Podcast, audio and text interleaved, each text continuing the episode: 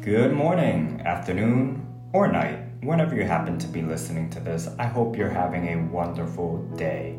This is In Progress, a devotional podcast. We've all heard some version of the saying, birds of a feather flock together, right? It's basically a saying that points out the influence people can have on us, a warning about the company we keep. As adults, we teach children this saying because they are still learning about who they are in relation to others we want them to choose wisely who they call friend. And while it's important for kids to learn what kind of influence their friends can have on them, why is it that you don't really hear adults reminding one another of sayings like this? Sayings on the company we keep. Seriously, we all have people in our lives that just don't have a positive influence on us, and yet we don't distance ourselves from them.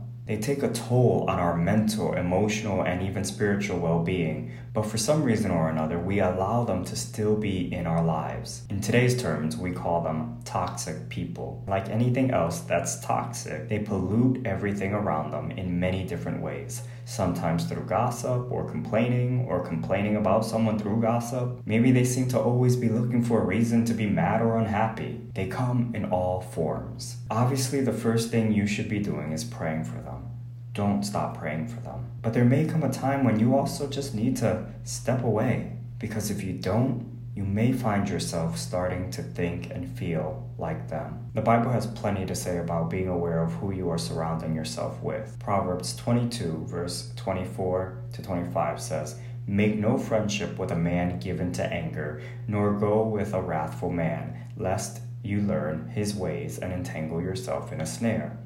Makes sense, right? Someone who is known for being angry or bitter can really take a toll on you.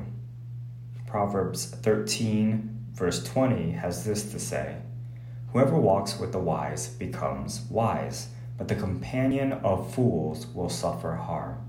So make sure you're surrounding yourself with wise people. You don't need fools in your life. To be a fool literally means to be a person who lacks good sense or wisdom those people you spend so much time debating or arguing about important issues, but they refuse to listen, to see reason, or to grow, maybe it's time to walk away. The emotional, mental, and spiritual harm you end up suffering, keeping them in your life, is not something you need. There are many verses like these that are there to help us live holistically healthy lives. Read them, listen to their counsel. Here's one more for you 2 Peter 3 verses 17 to 18. Therefore, dear friends, since you have been forewarned, be on your guard so that you may not be carried away by the error of the lawless and fall from your secure position, but grow in the grace and knowledge of our Lord and Savior Jesus Christ. To him be the glory both now and forever. Amen. Another translation says it this way Take care that you are not carried away with the error of the lawless people and lose your own stability.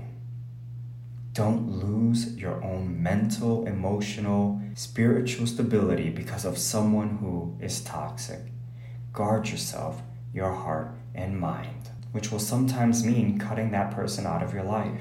Do what you need to do so that nothing keeps you from growing in the grace and knowledge of our Lord and Savior Jesus Christ. I'm not saying it'll be easy, but when it becomes necessary, it will be worth it.